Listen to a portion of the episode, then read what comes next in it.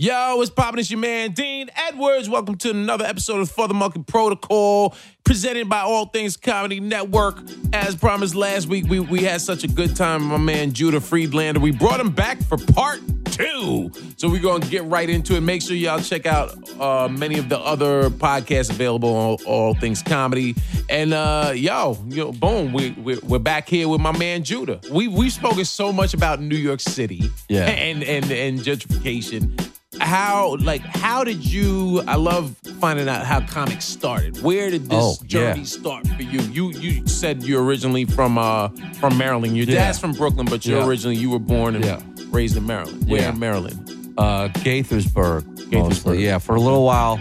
Born in Maryland, and then when I was real little, moved to San Diego when I was like a couple months old or something. You know, I felt like I wanted to check out the West Coast. When I was, when I was about four months old. I was okay like, all right let's check out the West Coast. what'd you think I was, uh, it was cool. Okay, Yeah, was okay. cool. And then when I was 10, I was feeling, you know what, let- let's go back. Let's go back to Maryland. Okay. Let's go back to East Coast. and your family was was uh and my parents were like, accommodating. oh, yeah, we'll do that. Let's do that. Okay. Yeah, you know. mine were just the opposite they were like all right dad got a uh, promotion we're moving yeah, yeah, no, no, I, I'm kidding. I, I, I know, know. I know Joyce in it, but uh, yeah. So no, so I was uh, when I was 16 Mm-hmm. is when I realized was stand up comedy is something that you could do. okay Um, before that, I'd seen comedians on TV, Mm-hmm. not that often. I didn't have cable growing up, okay and uh, my parents were real strict. We weren't allowed to watch much TV Oh, or wow. anything like Okay. that. But uh, my, you know, my parents liked and respected comedy. really Uh, yeah, my I remember my, my my dad had like a Lenny Bruce album, and Mm, okay and uh, so, but I. It was like I never thought that comedy was. It never even occurred to me that you could be a comedian. mm-hmm. You know, like you know, every once in a while you'd see Rodney Dangerfield, Steve Martin, right you know, Eddie Murphy, uh, you know, but it never occurred that you could do that. mm-hmm. And then a show came on in 1985. 1985 was when we got a VCR. Oh, okay. First which was, which VCR. was very that was which a was big huge, deal back huge. then. Yeah, And we still didn't have cable, but on the VCR, you could program it to record shows at different times of the Mm-hmm. Time day and night. record, yeah. And I wasn't allowed to stay up late or anything. And then just, you know, scanning the TV. This is all pre internet, you guys. Right, so you realize. actually had to Yeah. have a TV Guide. He had a TV Guide Right. that came once a week every Yeah. Sunday with the local paper. Right. And then it would list all the TV shows. And I saw a thing on there and it said Comedy Tonight. I was, what was that? So I, I no, I think, I think just flicking the channels, I saw it once. I was Mm-hmm. like, and it was these, it was, it came out in New York. It was all comedians you'd never heard of. Mm-hmm. Right. And, and they're just, uh, it's like a 30 minute show, like three or four comics a show. And they're just, you know, on stage telling jokes. And I thought it was so funny. Mhm. And after the comic got off, the host would ask him, "So what are you up to?" Do like a little quick interview. Uh-huh. I'd be like, "Oh yeah, I'm doing uh, I'm doing Caroline's this Right, week." Uh, right. And then he'd go to somebody in the audience. What's your favorite club? And I was like, "What? There's there's comedy clubs? I, didn't, I, didn't, I, didn't, I, didn't, know there were comedy clubs." Right. I'm like, I'm like, "Oh, you can do this?" I'm like, "I want to do that." Right. you know, so so I started writing jokes. I just started Oh, writing wow. jokes like crazy. So, but I was like super introverted, Uh-huh. super introverted. That's what I was gonna ask, And I was making short films. I was Okay. making uh, when I was about eighth. Or, I always did, like I said, I always did a lot of art. My mom did a lot of art. Like when I was a little kid, sometimes like uh, my mom be doing something, so she'd drop me off at uh, my dad's work, and and he'd be busy, so he'd go to my brother. He'd tear off like a big sheet of like brown paper that's on a roll. Uh-huh, you know, yeah, you yeah, know, I remember And, and and he would tear it off and be like, "All right, go go go draw something."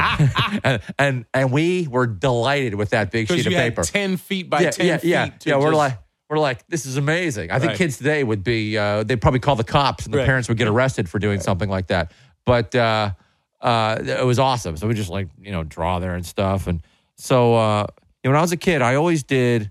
I never really had the action figures or any of that. It Mm-hmm. was either go outside and play, do sports, or stay inside and you know do do art stuff. Right. You know, uh, or indoor sports. You know, but uh, but um, so I started writing jokes at sixteen, and then. Oh yeah, so I, I had been doing like animation and stuff, which again is like a lonely solo thing. Mm. What are you shooting on? Or, or I, is this I had like Super, 16, Super 8 movie film. Wow, okay, Which was wow.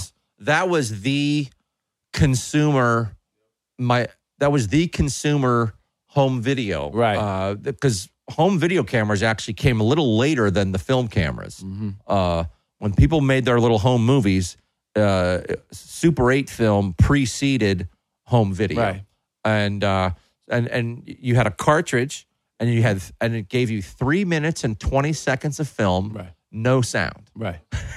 And then after you film that, 3 minutes only Right. and 20 seconds. Like kids today can't even imagine that Yeah. this was exciting. So after you film that, you drop it off at like a photo Right, mat at a photo development place. And then a week later, you would get it back. Right. and then you thread it into a projector Right. and you project it. And it's, yeah. Right. And it's three minutes and 20 seconds of, of silent film. Right. But I loved it, you know. So I, I think it was eighth or ninth grade. I had a substitute teacher Mm-hmm. who, looking back at the time, I'm sure she was. I'm sure she was gay. Mm-hmm. She was. Uh, she was. She she was an artist lady, Uh-huh. and she. We had a thing where she. That was my first exposure to filmmaking. Mm. She got blank film. Uh, uh, it was uh, just rolls of film, just white, what they call leader, white leader Mm-hmm. Right, film, right. which is what you put at the beginning of the film in. to thread Right. it in.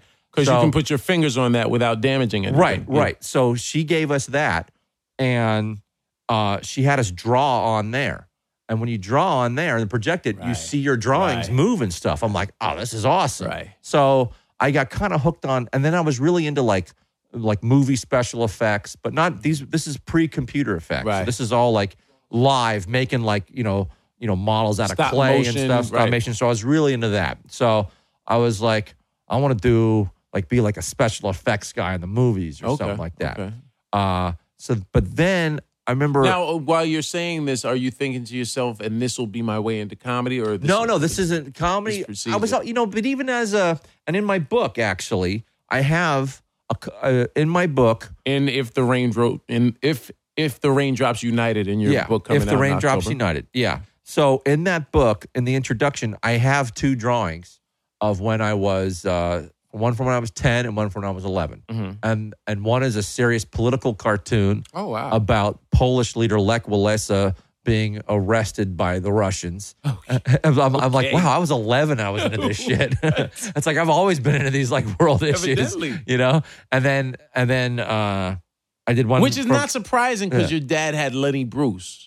To Right, me- right, right, To right. me, th- th- Yeah. you you really want to see uh, into someone's soul. Look at their record album, Yeah, which is which yeah. you can't really do nowadays because people just download any and every song. But back Right. in the days, you could look and see where someone's head Yeah, was. it's like I'm looking at your books. Right. Like I, lo- I love your book collection, and it's like you're right. the Walking records Dead you- to Nelson. Mandela's Long Walk to Freedom.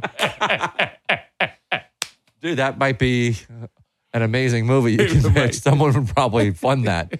Um, uh, so yeah, so then um, yeah, my dad was always, uh, and in the, in the book, in, in the dedication, I uh, I mentioned him and my mom, and Okay. uh, how my mom really she got me into art. You know, Okay. 'cause always doing art and stuff, and my dad really taught me to like always question authority. Okay. you know, and uh, so uh, you know, not just believe everything you hear. You know, Right. just really you know critical thinking and analyzing and Right. and and you know, and that's one thing I've learned over the years in show business. Even often when someone uh, is asking you to, I remember like you know the first time you get offered to do a TV thing or whatever, or to work a club, you're like, oh wow, they're they're doing me this great favor. Right. then often you realize when they're saying. Uh, when when they're saying, "Oh, here's something well we want you to do," Right. they're actually saying "fuck you." You know, they're, they're they're taking advantage of it. Right, right. Uh, not always, but often. Um, so yeah, so getting back to comedy. So no, uh, so uh, yeah, when I so when I was a kid, I did like political cartoons Mm. and stuff. I would draw them, Mm-hmm. but still doing stand up wasn't really a thing. But Oh, I was always fascinated. Like you know, I love the Three Stooges. Yeah. Uh, Abbott and Costello. Loved it, loved I mean, and then I remember when uh, you know Eddie, you know Eddie Murphy's. Uh, Delirious. yeah, delirious. Yeah, that's, know, I think that's a just- turning point for just a lot seeing- of people in our just seeing generation. clips of that, I was like, I was like, wow. And then I saw Trading Places, and Right. I, I was like, I'm like, man, that guy's so funny, Yeah, and I'm like telling my dad about him, and Right. my dad's telling me about other comics. And, I think Murphy was Yeah. so exciting for us because he, he looked like us in a way. Yeah, you know? yeah, he yeah. Was, No, he, he was- he wasn't. Oh, like everyone else up until that point was an adult. But right, Eddie right, Murphy right. was- Even though he was an adult, he was an adult, but people he, was, also he had forget- young swagger. people forget how young he was Yeah, when he man. made it. I mean, he, he, I- Delirious. he was, I think, twenty one. yeah, I mean, when he did Trading Places, he was under 25. Yeah, which yeah. is hard to imagine today. Yeah. that a comedian could be that big Like on a world Zac Efron on a world level, Right, right. And and people Telling say he's the funniest guy, Right, right. I mean, I mean, pe- Yeah, people forget how big a movie star Eddie Murphy Yeah, was. man. I mean, he was He was know, he was the first Mr. Box Office, really. You know, Yeah. he, he was he was that first dude, and he was black, which Yeah. which was also and under 25 you know 25, you know it's like yeah. it's like you look at uh you know the, the the biggest black comics today i mean kevin hart is the biggest Right. money making Comic. comic today Yeah, you know big, big, biggest Touring, no yes, no but yeah. i mean he's the biggest money making comic period Yeah, yeah. you know but uh but he's also black and he also makes movies that make a fortune but Is he know, bigger than Russell Peters? Because Russell, I think is I think Russell still has a worldwide, more worldwide domination. I don't know. Yeah, it You know? could be. It could be. I mean, Russell's massive. Yeah. you know, but but you look at both those guys. Russell's probably in his forties. Kevin's Yeah, uh, thirty, probably- probably thirty-two. Yeah, he's Kevin. Kev's in his thirties, Yeah. and but it's like Eddie Murphy was like 22. yeah, yeah, right, right. 22, and the biggest movie star in the world. Right. He I conquered mean, I mean, everything. I mean, that's ridiculous. People forget how ridiculous that Right, is. I know, It's, it's like it's like imagine how big Kevin Hart is now, and Eddie Murphy was doing it at 22. Right, You know? right, right I mean, out of high Kevin's, you know. Kevin's Right. also. I mean, he's playing massive, bigger venues than Right. anyone's ever played, kind of. But, uh, but and and that's awesome. you Right, know? right. But uh, so anyways, getting back to it. So it's like I always knew about stand up, and actually, when I was a kid, I remember being in junior high school. We called it junior high back then. We didn't Yeah, call we it middle did. school, Right, that's true. and my junior high was seven through nine. Yeah, same Uh, thing. and then Ours high- was actually seventh and eighth. Yeah, and then where I was, depending on what neighborhoods you were in, but what the neighborhood I was in, high school was nine through twelve. I mean, I'm, I'm sorry, ten through twelve. Oh, okay. Uh, the, my high school. My high school was big, uh, and uh, and and very very mixed, very mixed. Uh, uh, you know, it was my high school was probably about uh, thirty percent black. Mm-hmm. Uh, there was there was a little bit of Asian. There was a fair amount of Indian, and then there was a there was there was no upper class, but there was uh, you know any, any from lower class to middle to middle upper class. Um, And same thing. Once Yeah. again, I Yeah. you strike me as someone that didn't you didn't come up in a bubble where you seem Yeah. you have a world Yeah. perspective. you Yeah, know? we had a uh we had a uh there was there was and there were I remember in our high school there was a lot of race a lot of racial problems Mhm. right? and it was and I was always fascinated by it Right. because there were I remember there were some real like uh rednecky guys and you know you you would see Confederate flag jeans jackets and Mm. I remember one guy's And this is in Maryland. this is in Maryland, yeah. Maryland was a border state. Yeah, it really is, Mason yeah. Dixon line yeah. is in the northern part of Maryland, Right. And uh, so, uh, so there's a lot of history there, Right. and uh, and there's and there's you know black communities and neighborhood that have been there for years, Right. you know, and. Uh, and, and and white neighborhoods too. And I remember in history class, tenth grade history class, we're talking about, uh, uh, you know, we're, we're talking about you know slavery and, Mm-hmm. and all that stuff. And you know, one one white kid, his name was Chardy, Chardy. H A R D Y, Chardy. And I'm like, wow, that's sounds Mason. that might be the redneckiest name I've ever heard. I remember he had, some, he had some jeans and he had a he had a Confederate flag on a, on his on the on his back, like uh, like jeans. Bruce Springsteen. Yeah, yeah, like on his butt. boss. Yeah. and uh but Right there were next to his also big league there was uh there were there was a black gang at my high school. Half went to my high school, half went to another high school, and everyone was afraid of them. And there was and there was like a, there was like a couple white gangs too, but uh, maybe a couple black gangs. But there was one that everyone was afraid of. Mm-hmm. And I remember the first time I saw him. Remember the name? Oh, I know the name. I'm going to get to it. I'm going to get to it. So I remember this is about 1984, 1985. There's a huge graffiti of the Ghostbusters symbol. Uh-huh. Uh, you know, from the movie, Yeah, yeah. from the movie The poster. ghost with you know the- that that big happy smiley, the- yeah. a white kind of chubby ghost, and and then the you know the the, the red circle around Right, it with the line. Um. So that was this gang's name. They were called the Ghostbusters, Oh, that's cold. which means I know they, exactly what it means. they beat up white people. I know exactly what it means. Yeah. So Oh, half went to my high school, half went to another high school. And then nobody fucked with the Ghostbusters. You know what? Nobody. fucked. It's like I think You it's the best. I think it's the best gang name ever. Dude, Yeah. it's like this movie came out. Someone was like, "This is brilliant." best name ever for a gang. Oh, so the Ghostbusters, that's funny. You couldn't even you couldn't even say who they are because you knew to never make eye contact with one of them. If you made eye contact with one in the hallway, it's like forget it. Oh, They You- were yeah. like Beetlejuice. yeah, yeah, you, forget you said yeah, it yeah. one time, they showed up Yeah. Yeah. So everyone knew it's like, you know, don't don't fuck with the Ghostbusters. Don't Did make eye contact with jackets with the- Ghostbusters. no, no. because they no. could have gone to Yeah. they could have gone to the Gap Yeah. and gotten Ghostbusters Yeah. apparel and just cut off the sleeves. Yeah, I remember one day talking to about the different gangs with one guy, and he was saying all the different ones. I can't remember the other names, but there were there were a few. But you And then- didn't join the gang. No. Now what you you were? In I the wasn't film? in any clique. I Did wasn't you- in any clique. Yeah, you seemed like you could s- sort of you were cool no, with I was everyone. just kind of uh But you know, introverted. yeah, yeah, loner, you played introverted. ping pong though, yeah. Yeah, I played soccer and ping pong. were- I mean, soccer was my main game, but I did play ping pong then too. Uh, Okay. but soccer was my main game. Any aspirations to go? Did you think you were gonna? Oh yeah, no. When I was a little kid, I wanted to play pro soccer, you? definitely. And then I think in 1984, the pro league in this country folded. Oh. So it was like the dream was over. But there, there, but there was like indoor leagues and stuff, and and then in the in the mid 90s is 94 the US hosted the World Cup and I Mm-hmm. think it was the following year 95 or 96 when our current pro league Re- MLS started and that's Okay. still going well thankfully. Okay. Um but yeah so when I was 16 I saw that show and that's when I realized oh you can do this. So I'm like I want to do this. Mm-hmm. And then a little bit before that I got into filmmaking and screenwriting like I was saying. Okay. And so I was really into the special effects and I was a big Star Wars fan and I wanted to do the stop motion animation and We all this stuff. Talking about that, Mike and I. Yep. And then I, uh, yeah, because I, I I read George George Lucas had a book called Skywalking that was really cool, Mhm, and I remember that. and uh, and then I would read you know Fangoria and all these other magazines like Cinemagic, Starlog, all, wow. all about uh, you know how to make your own low budget effects out of just household appliances Right. and stuff. So, but then in 1982, I think it was, I saw the movie Diner.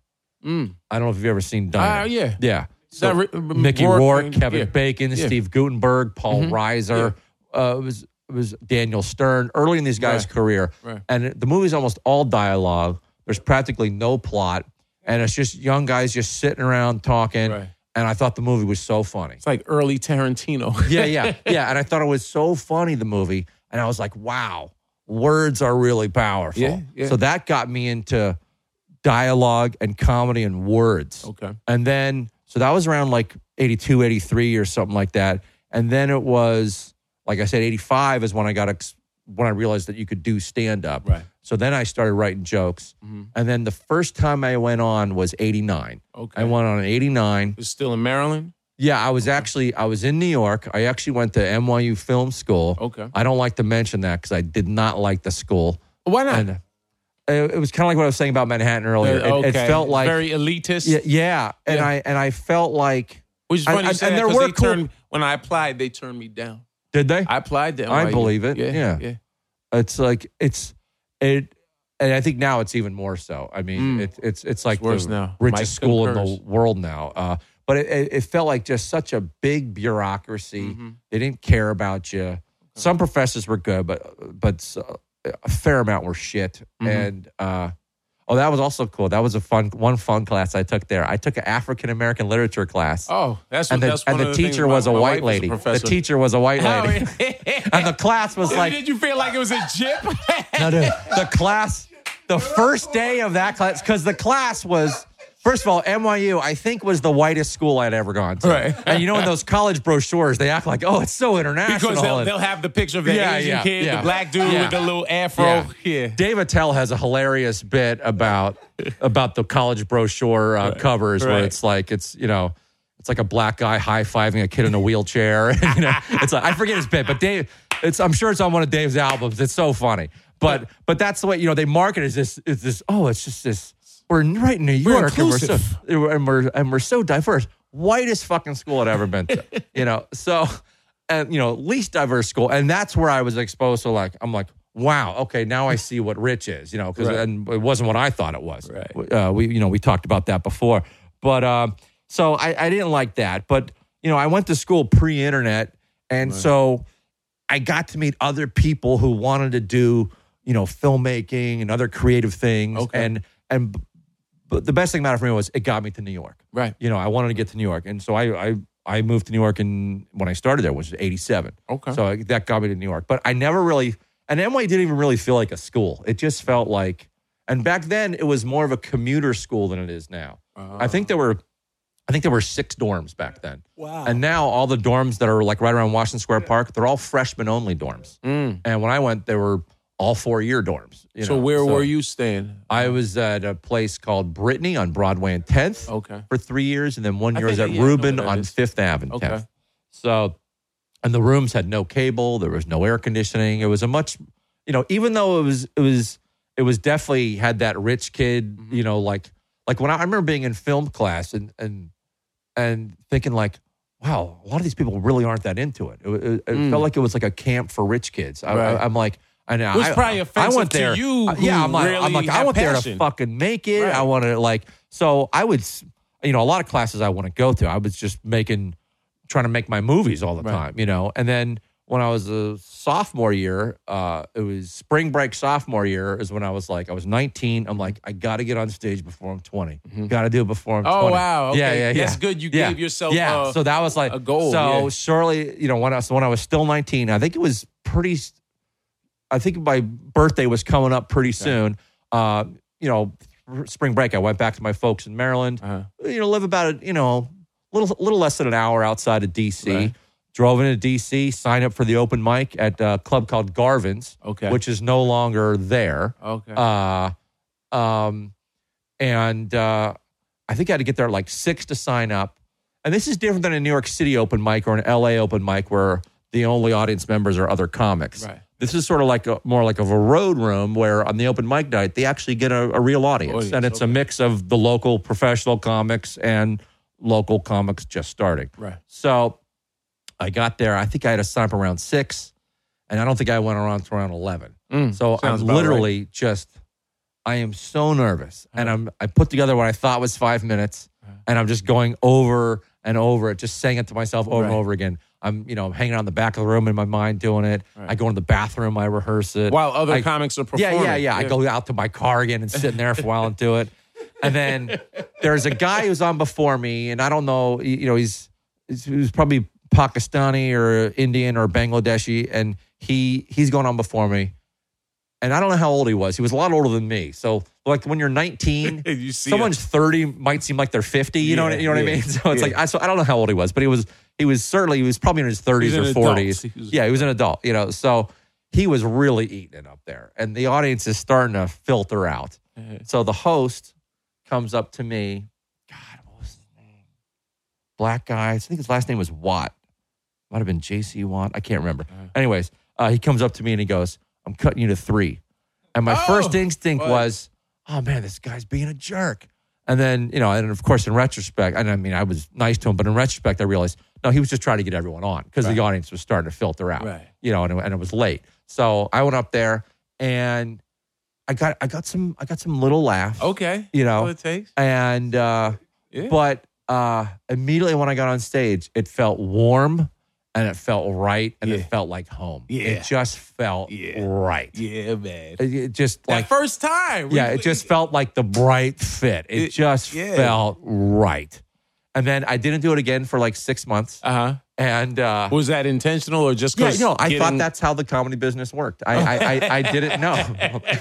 yeah, yeah, like like you, the do it, guy. you do it biannually. Yeah, yeah. Like I literally thought, like if I ever saw a comic on Carson or Letterman that I didn't know, Uh-huh. you know, like you know, not like Rodney Dangerfield, but like some unknown comic, Right. and I saw them on one of those shows, I really thought like maybe they had been on ten to twenty times. I, I, I had Oh. no idea how things worked, Right. and like I literally thought Johnny Carson would like have like a cigar in his mouth, like a hot young blonde chick around his arm around her, and maybe maybe two girls. And he just like he might stroll into a comedy club at eleven, walk in, and then he'd go to the girls like, "Hey, see if this guy's any good," you know. and then uh, and then and then and then to then what he would say to the girls to give the appearance that he's a nice guy, he'll be like, "Yeah, I think I'll give this kid a break, put him on my show." Yeah, like I literally thought that's how it worked. I had no clue. You know about agents. You didn't nothing, none of that. nothing, nothing. You know about So- auditioning. Yeah. So the second time I went up, which was also at Garvin's, now it's Okay. summertime, I had a great set. Okay. And I remember, I think Chappelle was on that show. Oh, wow. Uh, Dave Edwards was on that Oh, show. wow. Yeah, because they, they and both came uh, and I had a good set. I think Blaine Capatch was on that show. Mm-hmm. Mark Voice. Blaine Blaine Capatch writes for uh, At Midnight. Hilarious Okay, guy. He was okay.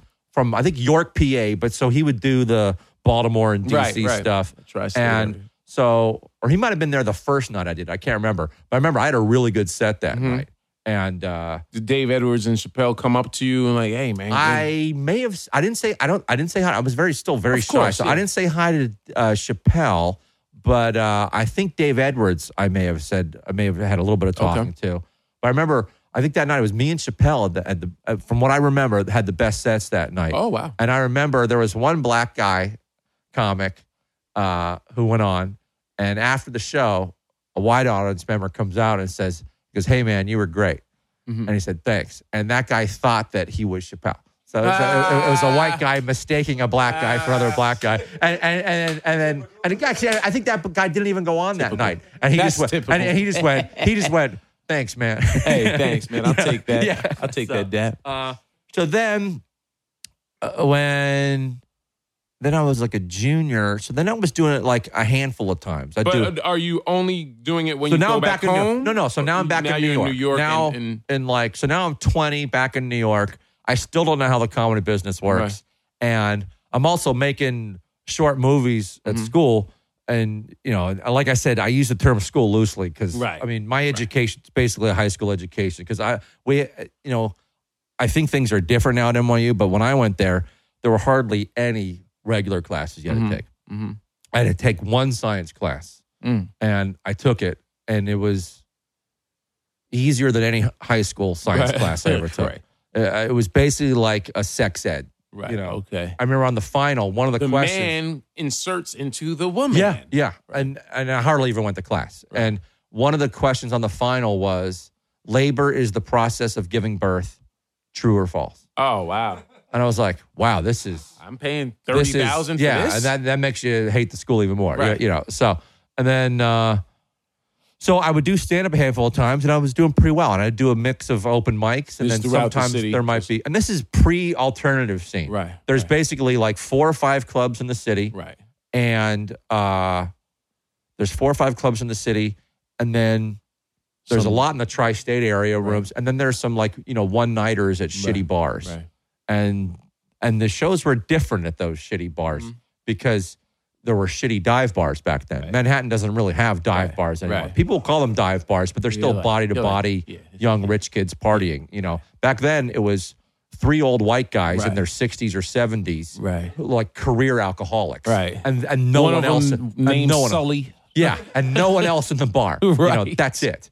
Um, so, uh, and then, but uh, you know, I, I still didn't realize you're supposed to go out every night. So I would just do it once in a while. And then when I got out of school, when I was like 22, that's when I kind of realized, oh, you're supposed to be doing this every night. So that's when I started going out. Like, And you so you graduate from NYU and you stay in New York City. I stay in New York. I stay in New York. I get all kinds of shitty day jobs, Right. shitty apartments. Right. Uh, But you're a comedian, so you're you're keeping the day jobs to pay your bills so you can Yeah. work on your comedy Yep. at night. And then after about a couple, yeah, and after about a couple years, I, I, uh, you know, I get into some clubs. I get, I think I got a New York Comedy Club, Mhm. which I think just everyone opened. New York New Yeah. York is like everyone's that was first the. club. I remember. I think I even remember Boston Comedy Club saying that they didn't count New York Comedy Club as a credit, Yeah, New then. York Comedy Club was was sort of uh and that's when it was on the- Second Avenue and 49th Street.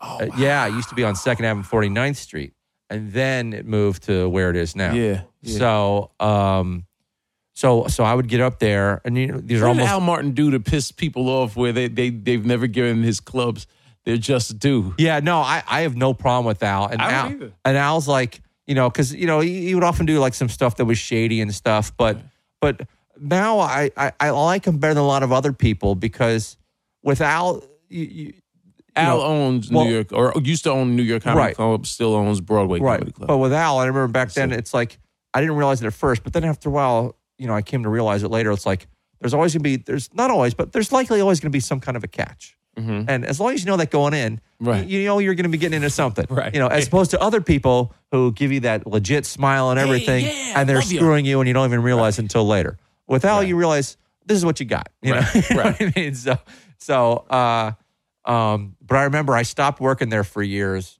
Uh, Rumpelmeyer. Rumpelmeyer. Yeah. ah, wow, you just took it back. So Rumpelmeyer, uh. Yeah. So he, I remember I'm hosting a prom show Uh-huh. from like one in the morning to three in the morning, and at New York Comedy Club. Prom shows are and the worst. Rumpelmeyer wouldn't pay me. and I'm like, all right, that's it. I'm fucking No. Judah, I'm sorry. I'm not going to give you your money. Yeah. Mm.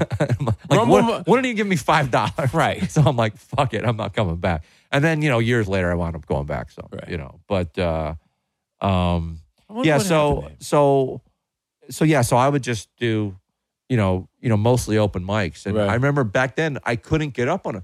There weren't that as many open mics as there are now. Right. Not as many comedy clubs. I. Weren't usually, as many comics. yeah, and I usually could not get on stage Friday and Saturday. Right, because Friday and Saturday were for the people that were established, stronger comics. And there were no open mics. Right. And there weren't really even bringer shows back Right, then. right. You know? So it was like you just had to Would you just go and hang out at the clubs I, anyway? I would mm, no. Uh, sometimes a lot of them you couldn't, and some Okay. you could. right. And I always kind of felt intimidated, so Mhm. I wouldn't. Uh, but there was a place called uh, the Village Gate. Mm-hmm. It was on Bleecker Street. Mhm. Uh, a lot of albums have been recorded there. Mhm. It was a jazz club. It was a music club. Yeah. They had three rooms, and uh, so I would go in there. So I knew the guy who hosted there sometimes or did the announcing, so I would there and sometimes watch. And Mhm. Bill Hicks would perform there a lot. Okay. Uh, and then guys who would do Boston in the Cellar would perform there.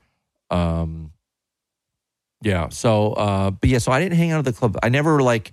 I was never one of those confident people who would just, you know, walk right in the cellar and, and sit at the A table and just start schmoozing with everyone. You know, I would always Mm-hmm. Yeah. like stay away. You know, I would. it's like, yeah, really. Well, I would always, you know what? I always felt like if I'm friends with anybody, All right, sure. But this is before I even knew. Right, anyone, right, you know, right. So I didn't. I didn't like.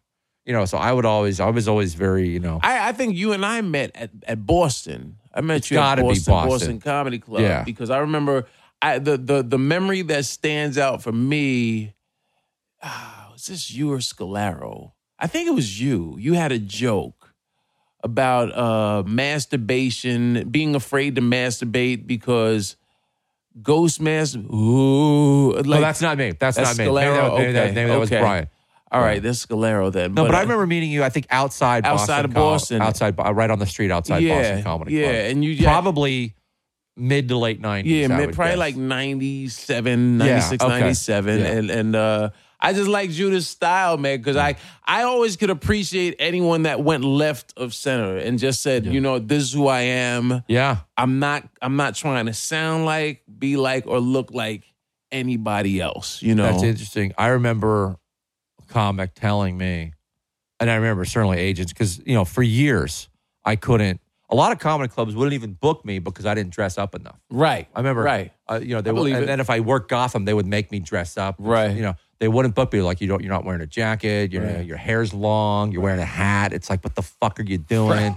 You know. Right. And then Yeah, people, but and then I go, well, what about like Sam Kinison? Right. And then I even mention. You know, I remember at the time I'm like, Pauly Shore is really popular. They're like, yeah, he's already made it. That's different. And that's like, that- they that- still, because back then in, in the in the '90s and stuff, a lot of comics in the city would also work clean because they were all trying to get those Tonight Show and Letterman Right, sets. right, So right. it was like, save that dirty shit for the road. Right. Don't do that in the Right. city, which was interesting. That's Yeah. that's gone now. I Well, mean, especially with know. a club like Gotham, because when, when Chris Mazzilli first opened Gotham Comedy Club, Chris was a former comic, and Yeah, and, and, he was the manager at New York Comedy Club. New York Comedy so he basically went from trying to at the time, you know, he was like, "All right, I just worked at the most disgusting comedy club. I'm going to make the nicest comedy yeah, club." yeah. So uh, he he wanted people to he wanted to present this this clean comedy club. But a lot of comedy clubs in general, they wanted that. They Yeah, wanted, yeah. they wanted the clean cut white guy. Yeah. You know, and I remember, I remember a female comic telling me,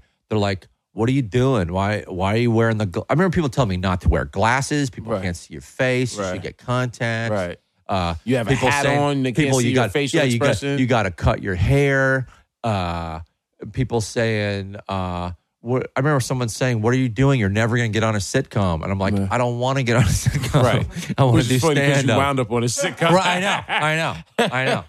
And then uh, I remember first the first time I got a commercial agent, I met with them. I was working at Crunch Fitness, that- uh, which was my last day job, Mm-hmm. Right. And You quit in a lady working there, uh, a lady working there, she just thought I was funny. I was helping her with like move, helping her with the machine and move some weights around. Uh, and I, I can't remember what I said, but she, she was like cracking up, and she was like, she's like, she's like, she's like, you're funny. You should do commercials. And I'm like, I would love to do commercials. I'm like, I uh, I know a bunch of comics who are doing commercials. I would love to do that. And she goes, well, I used to own my own agency. Oh wow. And uh, she goes, but I sold it. I'm out of the business. But you should call the guy who heads it up. And uh, and that was Paradigm. oh Uh, wow. So I called Paradigm. that was Uh, my first agent. okay. So Yeah. I meet with them, and Stacy and Doug. it was Stacy and Doug. Stacey I met Doug, with Doug, and they were like really nice, but you know a little cold and Yeah. and kind of like.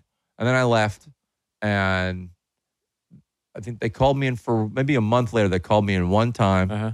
And then six months with the next six months never called me. Right. and I didn't know how the business worked. Sounds I thought, right. I thought, I thought. So basically, they were doing that lady a favor Right. and being like, "All right, we'll see him. We'll throw the him out once, yeah. and then and then moving on." Because they basically thought.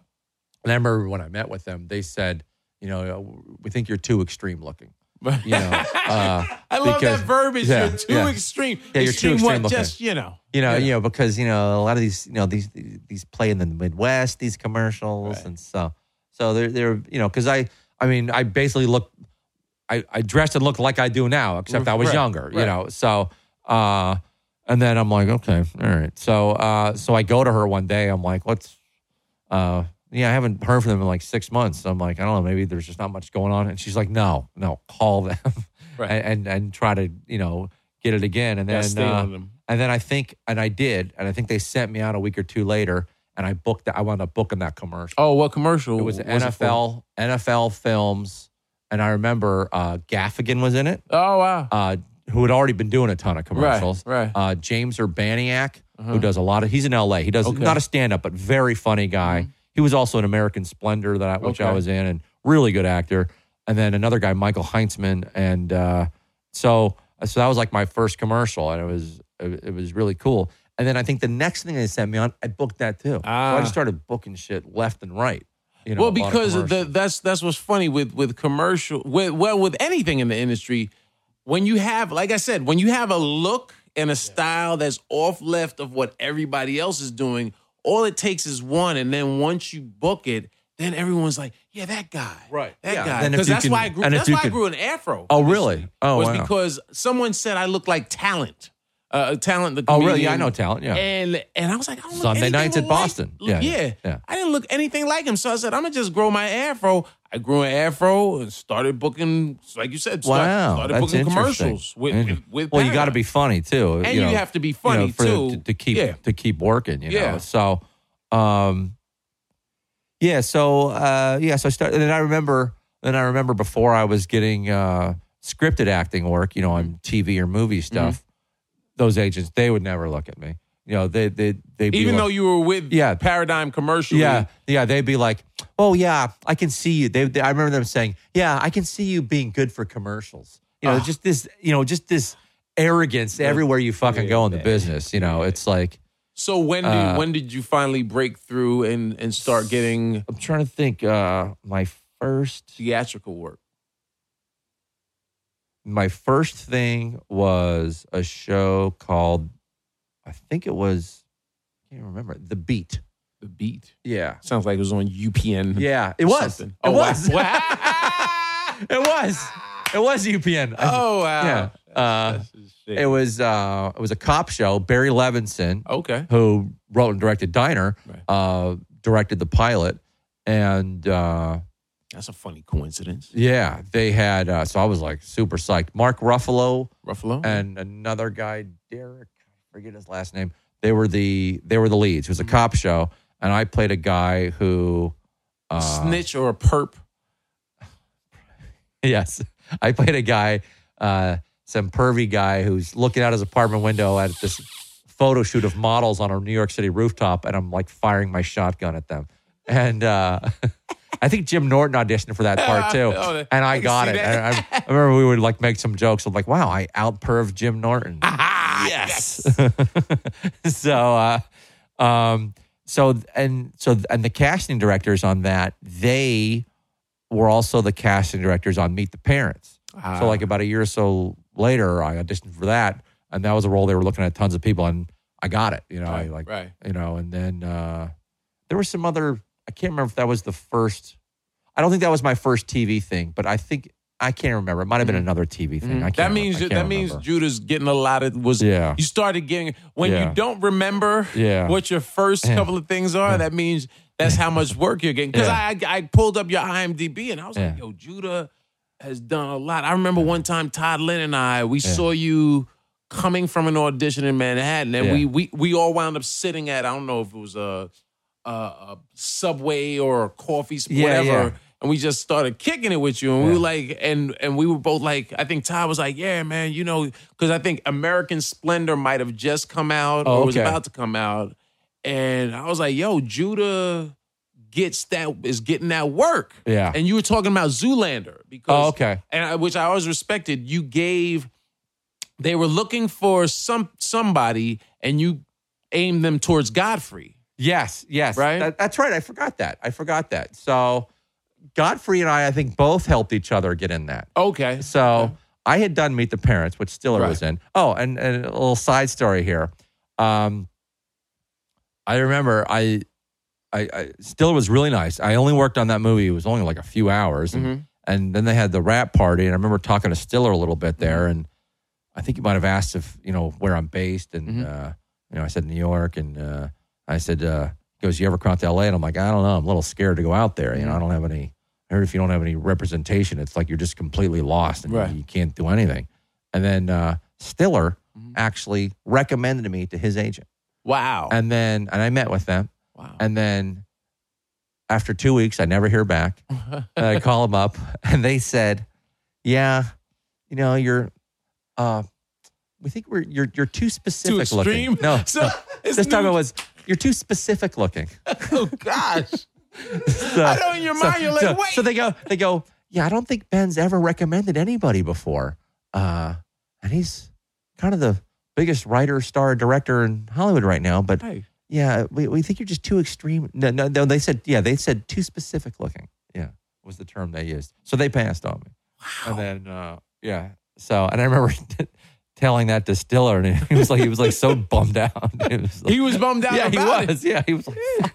Yeah. What the hell? But uh, oh, which which goes to show you that's a little story. Yeah. I mean, uh, because people always think, you know, if you're in a certain position of showbiz, you can help out everybody. Right. You can't fucking help everybody. You, can't, can try, Yeah. you know. But, but uh, wow, so so, anyways, I had done that. Um, Zoolander. yeah. So one night I'm I'm, I'm uh, walking into the Olive Tree, which is the Mm-hmm. restaurant upstairs from the Comedy Cellar, and I see Godfrey sitting there with the script, and it says Zoolander, and I have no idea what it is. I'm like, "What's that?"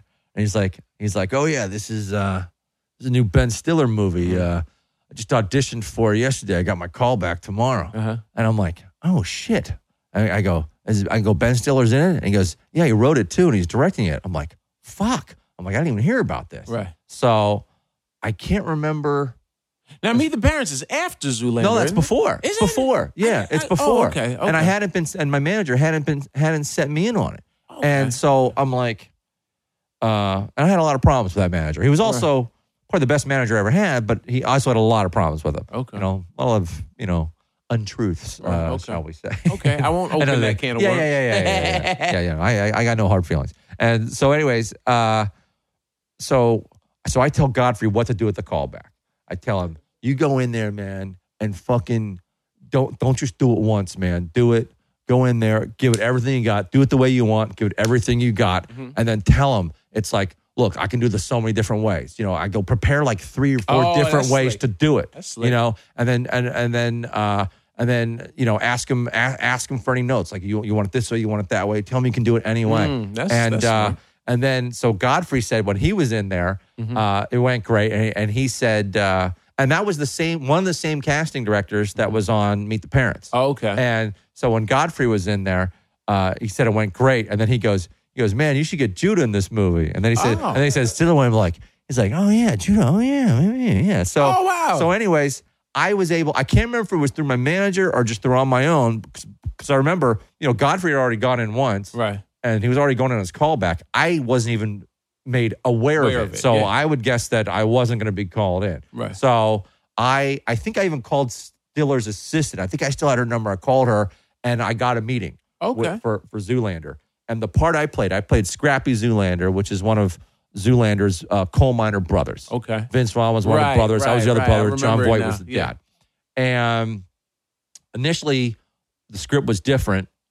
In the movie, me and Vince Vaughn, we both don't have a line Mm-hmm. in the movie, but in the original script, we did, but it, it got cut out. Okay. And uh, so I met with Stiller, and I think he was saying, I met with him, and he said, uh, and the casting director, uh, and he said that he said he, he goes he goes, I'm gonna find something for you to do in this movie. Oh, I'm like, fucking awesome. you love hearing you, that. you- you know. So uh, so it was like an audition slash meeting. It wasn't Right. a first particular role, and he was saying that I think he I can't even remember this, but I think he was saying that the role I wound up playing Mm-hmm. was written for Jack Black, I think, but or maybe the manager told me that I can't remember, I but he, but he you- wasn't you told me available. that before. But he wasn't Yeah. available. Okay. So so I wound up doing it. Wow. So wow. fucking. And then how did you wind up pulling Godfrey back in? So, well, Godfrey wound up booking it. You know, Oh, he did? Okay, okay. So he Godfrey made me aware of the movie, Right, okay. And then I told him what to do in there, and so Ah. so he dropped my name Right, in there, right, right, And okay. and then he also did great, you Right. know, and then and that probably helped me get in there Right. too, you know, get back in their mind. You know, Yeah, no, there's a lot of people. People forget people. You get them back in their minds. So we both wound up booking it, Right. And then one day we're on set. Uh, I stopped by the set for a fitting. Godfrey's there filming. Uh-huh. And we're we're indoors. It's in Brooklyn in some, you know, horrible warehouse that they or abandoned building that they convert into Obviously, a studio. pre-gentrification. Yeah, yeah. And then uh, so so Stiller, you know, he's he's starring in it, he's directing it, and, and he co-wrote it. And so he's like his mind's in a million different Right. places. So in between there's like a little break. He comes he sees me and Godfrey hanging out. He comes over to us and he goes, uh, so uh so what are you so what are you guys, roommates?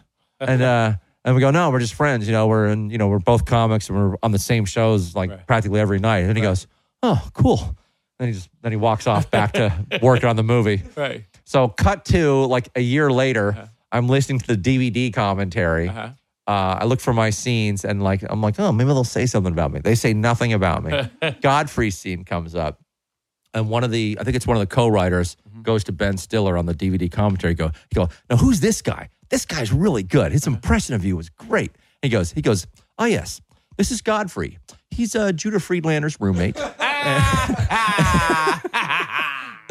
So I told that to Godfrey, and Godfrey goes, "Fuck it, man. Just keep telling him we're roommates, man. Maybe we'll keep working for more." right, right, right. So if Ben, you're listening, uh, we were never roommates. I know Ben Thank Stiller's you got to for- be a fan of but- Father Mugger Protocol. But uh, thank you for putting us in your movies. Yeah, yeah, no, and you've had a, a nice run, man. And, Yeah. and and how did that? Because I know you got to get out of here. Yeah. How did that? How did you wind up? I was always curious. Um, because the the world champion. Oh, the how world did, you- How did you stuff. Okay. develop that? Okay, yeah, yeah. So the world champion persona, uh, and it's changed over the years. Yeah, yeah. you know, uh, like I said, I always did a lot of art and stuff. Mhm. And at some point, I think mid 90s, I'm guessing, Mhm. I started making my own hats. Okay. I was like, So what you're wearing right now? yeah, yeah. You made this. yeah, actually, I designed it. Mm-hmm. I bought the blank hat. Okay. I put this on, I put the flags on. Okay. And uh, a girl who used to work at the cellar, Gina, she actually did this stitching. And what Uh, what uh This what, says world champion and it's I- in Star Wars language. Star Wars language? I always wondered Yeah. what Yeah. this particular hat. Yeah. I was always trying to figure Yeah. out Yeah. what did you know that Yeah. was Star Wars? So Okay, Like, I should have. This was a I blank patch here. It's like a, a a patch of like the Earth of the globe. Okay. I I drew that. Okay. Uh, the, but she did the stitching of these letters. But most of the hats, I do all the stitching and everything. But this one, she actually did the We'll make sure we get a picture. yeah. of that. Um, so, uh, so the world champion stuff. My act has all since the beginning has always been very joke heavy. You know, I do a lot of jokes. Mm-hmm. Yeah. I don't I don't do a lot of story stuff, but I do a lot of jokes. Right. And then uh, I've always been really crowd interactive, doing a lot Yeah. of crowd work. Yeah. I've always done a lot of Your crowd crowd, work. crowd work is awesome. Thanks. I've always done a lot of that. Always very, very joke heavy.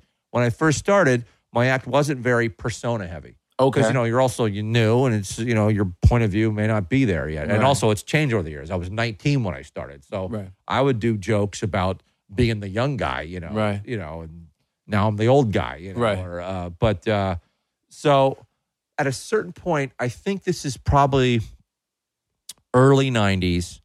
I started doing some sets where if I didn't have enough new jokes to work on, I would just do 100% crowd work. okay. Uh, and I remember uh, Gladys Simon used to have a room at Hamburger Harry's. Mhm, And, but she was usually never there. Adam Hunter was running the room. Oh, wow. At the time, he was running the room. He was living Adams in in, New LA now. Yep, Yeah. and he was running the room.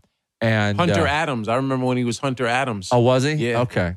Yeah, I think he's had a few names Yeah. over the years. but he goes by Adam Hunter now, Yeah, right? now he's just Like, I'm, Adam I'm so confused now. I'm like, is Yeah. that yeah? So, but uh, so Adam's there, uh, and he- would always put me up. And uh, New York can be one of those places more so than not not as much now, but back then when the city was a little more dangerous and Mm-hmm. stuff.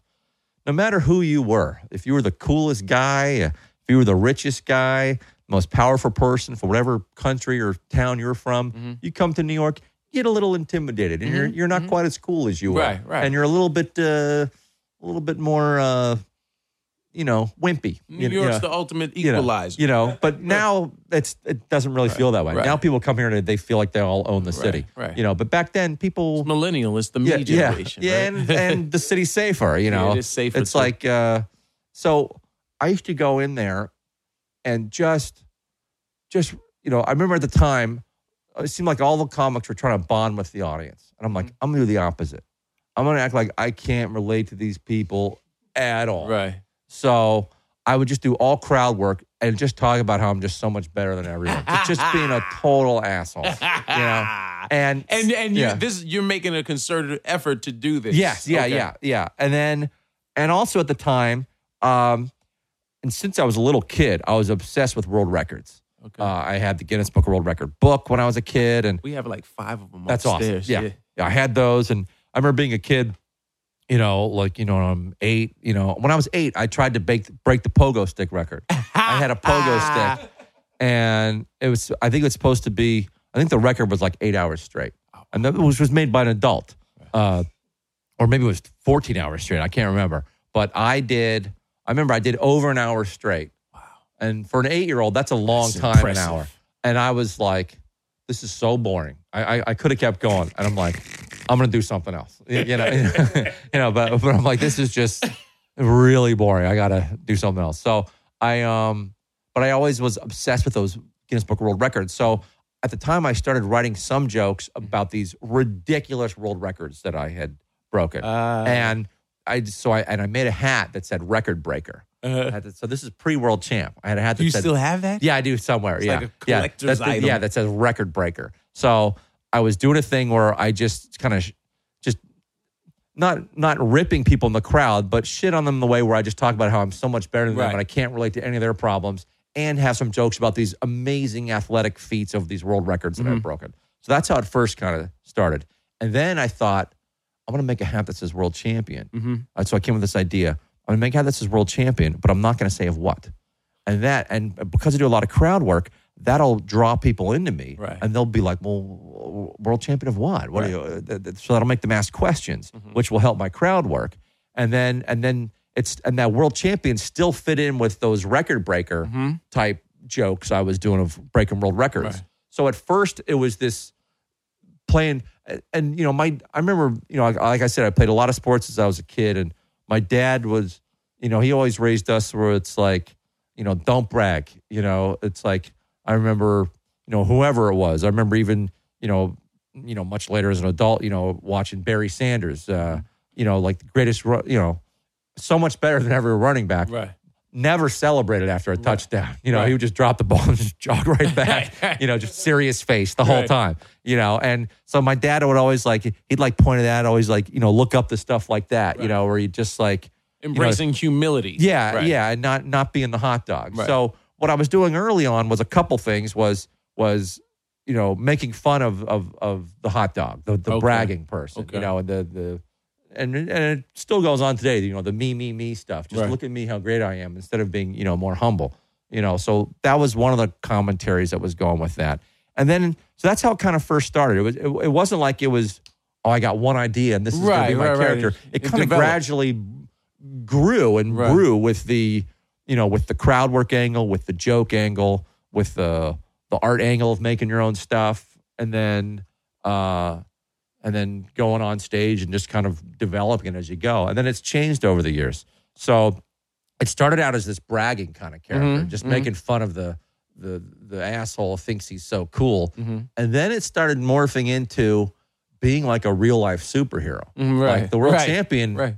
isn't bragging. He's just actually very facts. humble. Right. yeah. And just, you know, letting people know what he did that day. Right. Which happened to be amazing. You know- Right. You know, and then uh and then and then I think thing- that's brilliant. so then so then uh it started becoming I started getting into the like areas that were more like martial arts. Uh, you know, doing a lot of like martial arts jokes and Mm-hmm. Right. because I always found like the well, martial you arts have another book out. well, I have another it book somewhere. I have another book. And what's the uh, name of that You can get it on Amazon for a penny. Actually, it's a, it sells for about a penny now. A used copy, and uh, and then I think the shipping is four ninety nine. So if you want to save your money, buy it that way. Right. Uh, it's called How to Beat Up Anybody. Right. And I just want to say to anyone listening, if you do buy it, do not buy the digital version because they did not let me design that, and it's missing about sixty percent of the book. Oh, I- So so buy the paperback for a penny Okay. and uh, pay the four ninety nine for shipping, Right. uh, or you can buy it new. Either uh, either way.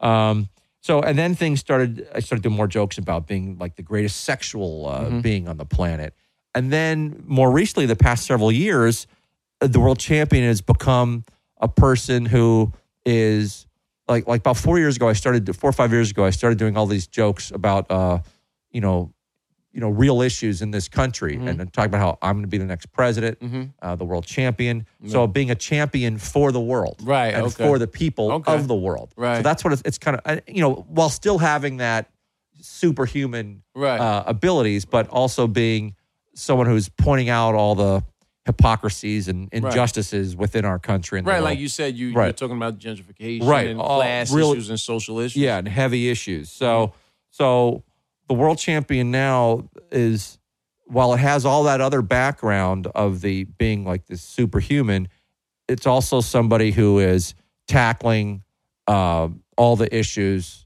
that are you know troublesome in this Right. country, whether it's you know sexism, racism, classism, Right. you know those are the biggest ones Right. i'd say probably and income inequality uh so um so so that's how it's kind of morphing so it's always kind of changing It's, it's always in- in evolving. way yeah Like So- like Bruce Lee said, be like water. that's right Be like water. That's right. You know, always always towards enlightenment environment. And and lastly, let me ask you. I, I could go on for another couple Oh, hours with you, but with Thirty Rock, I always Yeah. wondered. How, did thirty? Did they come to you for Thirty Rock? Because by the time you you auditioned, Yeah. did you audition in full world champion I, I uniform? can't i can't believe we haven't talked about this yet No, never. okay okay I've been saving it for a decade for this unbelievable podcast. unbelievable I, I just remember this just now okay because you're in this story Oh, really? You're oh, in this story. Wow. Okay, this is okay exciting. so i remember i was with gersh agency Okay. i didn't have a manager Okay. and you were with gersh too Right, i yeah, yeah. believe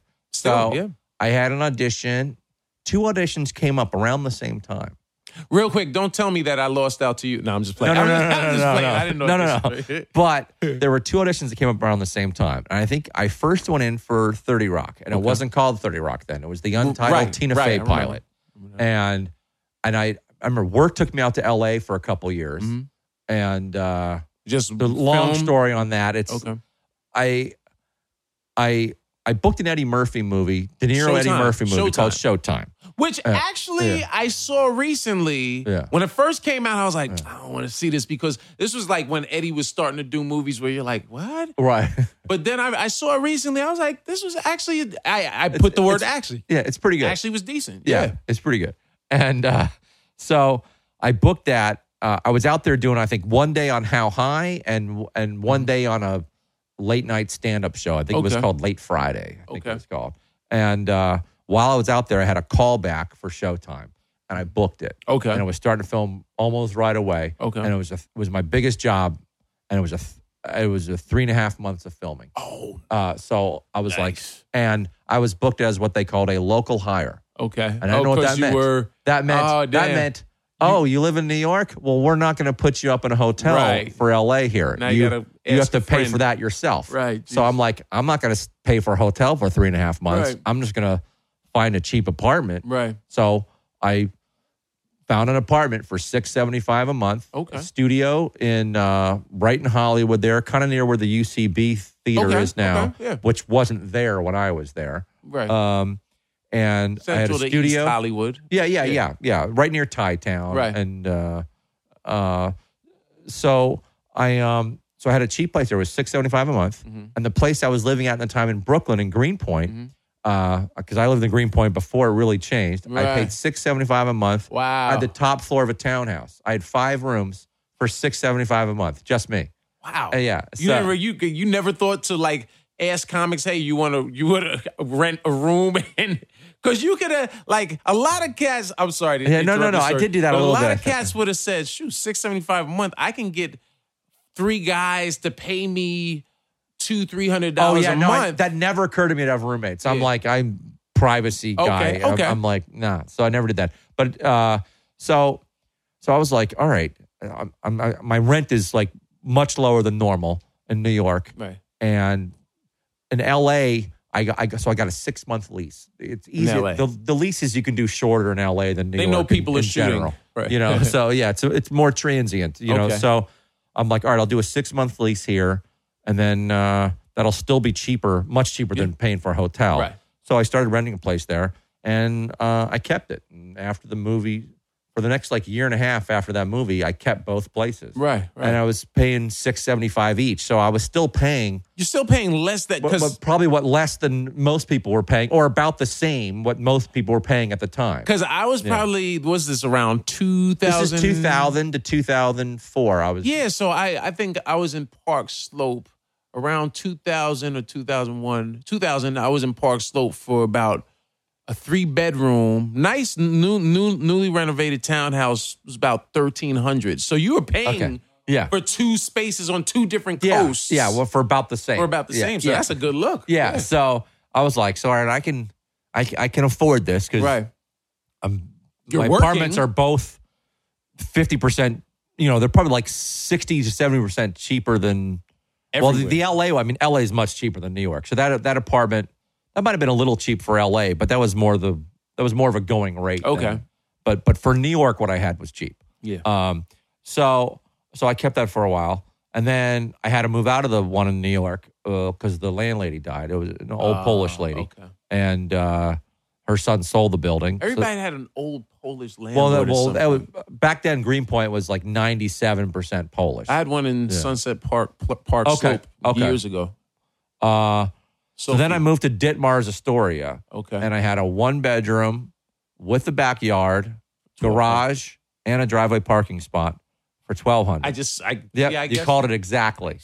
And I was like, I don't think I can keep this up too much Right, longer. right. And then after being in that apartment for a month, one night, uh, the uh, um, like a thunderstorm's happening, and I, I think I hear a leak in the bathroom, Uh-huh. and with the next ten minutes, the entire place got flooded with sewage. Oh, You know, so it's just you know, there's dirt, there's shit, there's water. It's it's like it's like it's like an inch or so of water throughout the entire apartment, and I'm like, and then I found I f- found out that like the same thing happened on that block like the year earlier, Ugh. and then and I called the landlord and. uh Anyway, I have a long huge story Yeah. about that. It's funny, but I won't get into that. So basically, I was like, "All right, I'm out of here. I guess I'm, not- going to yeah, LA for yeah, good. So I'm like, I guess I'm going to move to LA. So I'm not going to stay in this apartment. Right. It's too expensive and it's uh, flooded with sewage. So I have a place in LA. So I just drove to LA. I never planned on moving there. Right. And then after about being there, so that was about 2002. Mm-hmm. That happened. Then in 2004, I'm like, what am I doing here? I'm just going to go back home. So then I just got rid of the place and I came back. right.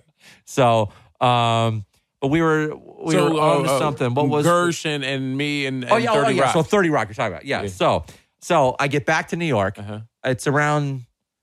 Uh, I get back to New York in 2004. So I think around 2005 yeah. ish, 2006 is when I got the audition for Right, Rock. she was she was she was leaving SNL or just yeah, left. so it was, it was 2005 or 2006. Right. I think it was 2005, maybe. I Probably can't remember. five. So I had the audition, and I was like, I'd never met Tina Fey, and I Mm-hmm. was like, and I was a big fan of her. I saw a two woman show that her, her and Rachel Dratch, Dratch yeah. did. That's how that's how Tina got on SNL. Oh, Rachel, really? Right, from what I understand, Rachel was hired and Tina was hired as a writer. Oh, interesting. interesting. Uh, or Rachel got there and pulled Tina in. I, I- Oh, interesting. But but yeah, I always uh, they So- they were a duo. I saw their show and I thought it was great. Yeah. and uh, and of course, you know, I, I knew I knew Tina from you know she had been anchoring the news on Right. uh, SNL. I'm like she's the head writer among T- Tina's a you know a great talent. Yeah. So I'm like, and I like I said, I never planned on doing a sitcom, and I was like, well, this shoots in New York. Mm. Tina, it's Tina's show, so it's not like the gonna- writing's going to go down because Right. they'll you know they'll hire cheap writers at some point. It's like well, she's always going to be a writer on it, so it's it's going to stay good. So I'm like, and then Alec Baldwin was attached. I'm Right. like, love his movies, you Right. know. So I'm like, I think he's a great actor. So I'm like, And at this the time, you good. didn't know he's a he's funny. No, well, I no, I, I Yeah. no, because uh, Even though he was that SNL funny, at- but but but you know, I had seen him do funny stuff, Okay, and and okay. uh, but but Alec wasn't his career. He didn't have that much going on at Right, the point, right. You know, uh, he because he, he didn't have a t- no one he wasn't doing TV at all then. Most Really? movie people weren't. weren't right, Yeah. and his movie career wasn't really Right. going anywhere at Right. the time, even though he was a great actor.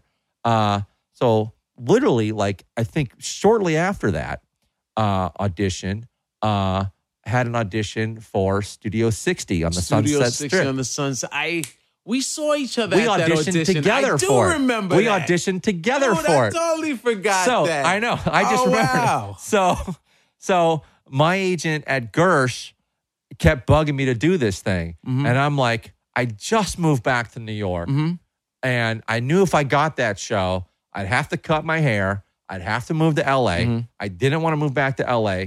And for stand up reasons, I didn't want to cut my hair and completely change my look. Because Right. I was auditioning for a cast member on the Studio 60 Right. cast, Right. you know, within the show. Right. And sketch guys in general, if, if you're on one of those SNL type shows, Mm-hmm. you can't have like a lot of facial hair or, or like a stuff because you're, you're always wearing playing varied costumes and wigs and stuff. So you, you have to have kind of a clean Right, a clean slate, yeah. And and I didn't want to do that. I really wanted to focus on my stand up stuff. Right. So so I kept saying no to that audition. Mm-hmm. And then my agent goes to me. She goes, "Look, just go and audition for it. Dean's going in and audition for it this week. Just audition with Dean." And I'm like, "Fine, I'll audition with Dean. I like Dean. I'll audition with Dean." funny. And uh, so I wound up on that show. They wound up offering me a role, not the part I auditioned for when I auditioned with you, but Mm-hmm. A smaller role that was a, a not a series regular, but a but a, a featured player that would come on, you know, uh, sporadically. Right, You know, right. A, a recurring role. And for those that So- don't know, the studio it's funny. NBC had two shows with a similar premise.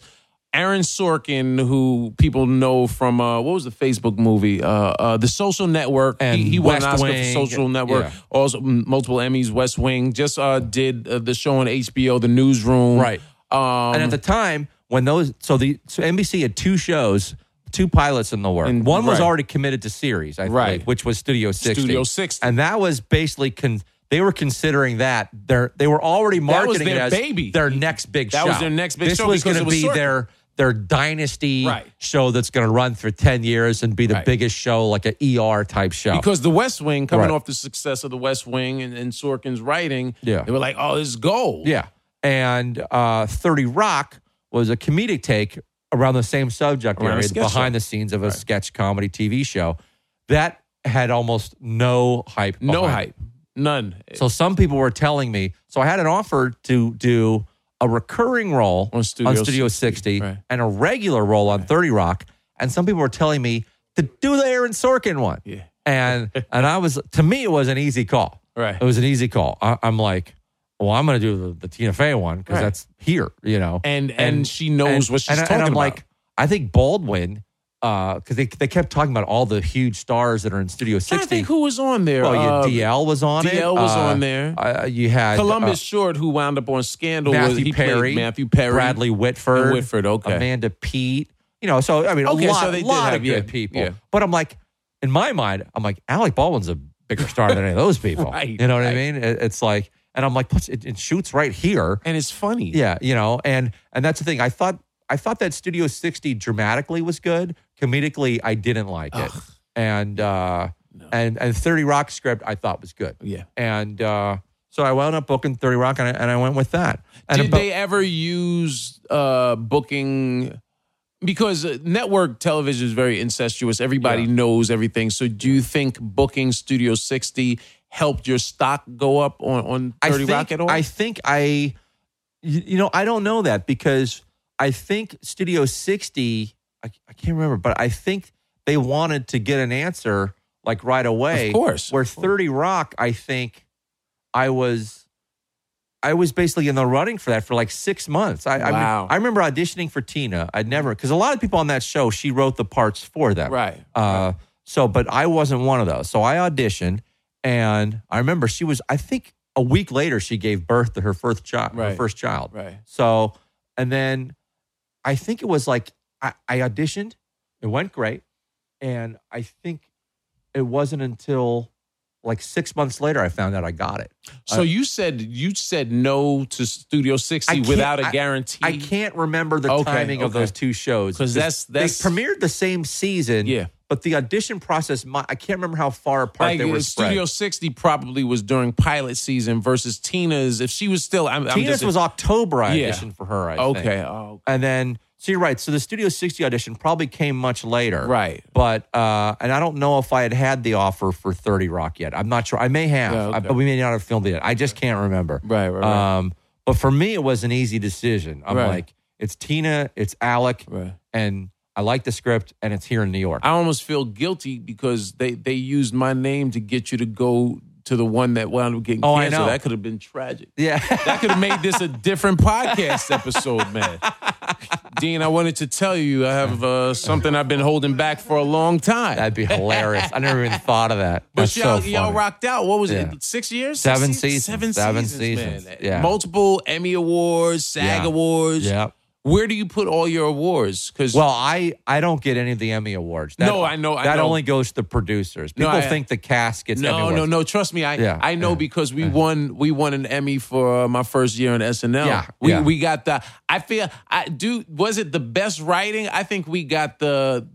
I think we won Best- the Emmy because it was in the shadow of 9-11 and we were like we were this institution that Right, was right. And you had some of those serious. Uh, you had like yeah, a, well, yeah, one and, and we had the anthrax scare like a month Right, right, later. right, right, so right. it was. I think we we triumphed over adversity Right. and s- remained funny. Yeah. and, and so when when Yeah. uh, I remember watching the writers on the on the Emmy stage, I was like, "I'm gonna get an Emmy." They're like, "Nah, dog, you don't, Yeah. you don't get that. That's that's uh, Yeah, no, we. Uh, uh, I have a SAG award. Okay. because they they gave For the it got best ensemble cast. Right, ensemble, so, right. Uh, so I got that, and then I think there was an American Film Institute award where I got some kind of plaque or something. but you got to go to a lot of award shows. too. yeah, no, we Yeah. won the Emmy. I used to love, let me tell you, I'm Yeah. sorry. Yeah. I used to love, because anytime you see your people there, like Ian Edwards made a good point years ago. He said, Man, I remember watching Wanda Sykes uh, on stage winning like an Emmy and an Ace Awards with Chris Rock for Chris Rock show. And that made me say, Yo, it's possible. That, Yeah. And so that that's I always use it as inspiration. So I'm Yeah. watching Good Ian impression too. Oh, Yeah. I love Ian. I appreciate that. So watching you sitting at the the the table in the room at the. Golden Globes. Yeah, yeah. Not the, I was never the Golden Globes, but it was okay, probably the, SAG Awards or okay, the Emmys. SAGs and SAGs or the, the Emmys. Yeah, You know, and, yeah. Because and, the and first year we you know, won, uh, T- I remember like right before they announced that uh, our category, Uh-huh. Tina goes, "If we win, we're all going on stage." Or something Right, like that. right. We all just go on stage. Yeah, man. it was That- awesome. Just, that was dope. yeah, it was so cool. It was Yeah. dope, man. It was cool. Uh, no, that was was, that was a lot of fun. Uh, uh, yeah, when a show like that, because that's 30 Rock was like a cultural, it was part of the lexicon. I just been wanting to use that word on this podcast. Um, but it really was was this cultural phenom in that it wasn't the highest rated show, but but it lasted, which Yeah, is yeah, which yeah. is an exception because the the standard rule in Hollywood is if if the show's not getting like for instance Craig Robinson's show just premiered Right, right. um and it's the highest rated new com- new summer comedy in like 4 to 6 years. Wow. Good for him. And, and I'm happy because that's my man. And six million guy. viewers. Now, six million is not a lot, Right. but if you frame it correctly, if the PR team does the right thing and says, okay, it's six million in the summer. Right. And so now it sounds like it's more. What did you What did you say y'all y'all would average? I don't know. I don't know what it was. I know, like in regular TV ratings, we weren't very high at all. Right. But I think on DVR we were actually Boom. quite high. Okay, okay. So know. that it was a nice balance. Yeah. and that's the thing. Most shows nowadays, if they did, if they do, But you know, we were like, I think actually, because Studio 60 on the Sunset Strip that got canceled Yeah, the first yeah, season. yeah. But I think they got better ratings than us. yeah, they did, but, it, was got an canceled Hour, it, was- it was it was an hour, and their show was so much more expensive than ours. I Right, think, right. because they had so many. You know, they, they had bigger production value, Right. and, and Multiple and, cameras. and, a, and a bigger, Bigger crew, bigger cast. Right, you, know, guys so. are one camera, single Um, camera. Yeah, but they but we shoot with two. Right, but, but, right. But they call it a single camera. Right, right, Yeah. right. Yeah. all the all those things for those that don't know, those Yeah. those things add to the budget of a of a Yeah. TV show. So they kept the the the numbers low. Yeah. So uh so to to keep a good a good thing going. Yeah. You know, and I think it uh hey man, salute to that. Yeah. Well, do you have any any films that you've worked on that are you're waiting to be released? Uh, right now, no. I did a little uh, Wet Hot American Summer first day of Netflix, camp Netflix on uh, Netflix. it was a movie years ago, which I had a little part in. Now it's a TV series. right. It was like a cult classic. uh, Yeah, I'm in about Yeah. two episodes of that. Okay, Um, okay. That was fun. No, right now I just I just finished the book. Okay. That'll be in. I actually have to go uh, right now to the publisher. Okay, okay. So look you over blame blame things. me, blame tell the Yeah. publisher it's my fault. and then No, and and also uh, for those that you make sure you check out the first episode to to get the first part of my, my sit down with Judah Friedlander. His his new book, If the Raindrops United. Drawings and cartoons by Judah Friedlander comes out in October 20, 20th. 20th. October 20th. So y'all make sure you go go cop that. You can buy his old book on uh on Amazon for a penny and pay $4.99 shipping. What was the name of that book again? it is How to- called How to Beat Up Anybody. How to beat up anybody. He's the world champ. Uh, you can follow Judah. Well, I, I'm pr- plugging your stuff because I know you got to uh, bounce. You can check out his stuff on his website, judahfriedlander.com. And Friedla- social, social media is just at Judah World Champ. J U D A H World Champ. And Friedlander is spelled F R I E D Fried, and then Lander L A N D E R. Man, Judah, is it's been a pleasure sitting here. Good hanging out, Uh, man. yeah, kicking it and, and reminiscing, man. And uh, yo, man, uh, this is the FuthaMuckin' Podcast. Y'all subscribe, like, comment on iTunes, SoundCloud, and all things comedy. It's all love. It's your man Dean Edwards. Follow me at I am Dean Edwards, and we'll catch y'all next time on FuthaMuckin' Podcast. Bring in the horns, man. The horns are going. I'm sorry. Uh, it's all love. Two fingers. Big Mike. Thanks again for the sounds. We'll catch y'all next time. Peasy.